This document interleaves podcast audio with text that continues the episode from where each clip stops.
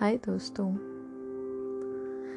तो चलिए आज कुछ मज़ेदार बात होने वाली है कि ये मेरा पहला सेशन है जिसमें मैं बात करने वाली हूँ या फिर पहला एपिसोड कह दीजिए, जिसमें मैं हीलिंग टॉक्स बहुत मज़ेदार बातें होने वाली हैं यहाँ पे।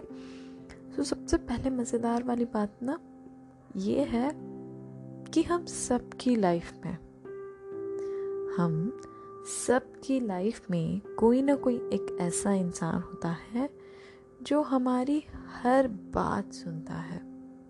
ठीक है? याद रखिएगा और ध्यान से सुनिएगा। और ये सुनते वक्त उस इंसान को याद भी करिएगा। ओके? हम, हमारी लाइफ में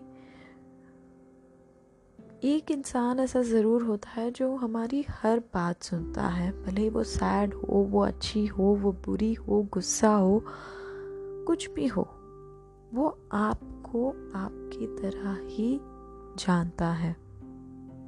और सबसे इम्पोर्टेंट वाली बात ये है ना कि वो कभी आपको अपनी बातें नहीं शेयर करता लाइक परेशानी शेयर नहीं करता। हाँ डेफिनेटली अच्छी बातें हर चीज़ शेयर होती है बट वो एक इंसान, जहाँ पे हर इंसान यू नो खुद की परेशानी शेयर करता है लेकिन ये एक इंसान ऐसा होता है जो हर चीज़ सुनेगा या सुनेगी ओके दिस नो बयाज इन माई टॉक्स ओके हर बात सुनता है या सुनती है और कभी कंप्लेन नहीं करते, कभी जज नहीं करते। कितना अच्छा लगता है ना? लेकिन इस टॉक के ज़रिए मैं ये बताना चाह रही हूँ आपको कि अगर आपकी लाइफ में कोई एक ऐसा है जो हर चीज़ सुनता है और कुछ नहीं बोलता, आपकी हर परेशानी सुनता है। खुद परेशानी में होते हुए, ओके? खुद परेशानी में होते हुए आपको कुछ भी अपनी परेशानी नहीं बोलता, वो मुस्कुराते हुए आपकी हर बात सुनता है। तो चलिए आज एक फेवर करते हैं, एक अपने आप पे फेवर करते हैं। उस इंसान पे नहीं हाँ? अपने आप पे फेवर करते हैं। उस इंसान को कॉल करके कहते हैं बोलना।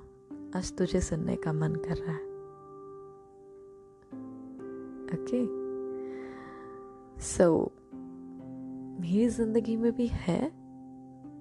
एंड हाँ मैंने भी ये आज रियलाइज़ किया, इसीलिए मैं आपके साथ शेयर कर रही हूँ। मेरे दिल के सुनने वाले चलाश तेरे दिल की सुनते हैं। तो दोस्तों right after this listening of this session, I would request you to go call your friend और एनी वन एनी वन आपके जो भी हैं वो जैसे भी आपको रिलेटेड हैं उनसे जाइए और उनकी दिल की बात सुनिए। शायद बहुत अच्छी अच्छी चीज़ें आपको सुनने मिल जाए और शायद वो इंसान को भी बहुत हल्का महसूस होने लगे। है ना? तो चलिए हीलिंग टॉक्स में ये था मेरा पहला और बहुत ही बहुत ही मेरे दिल के करीब वाला टॉक मिलते हैं नेक्स्ट सेशन में, तब तक दिल की बात सुनने वाले चल, तेरी दिल की बात सुनते हैं।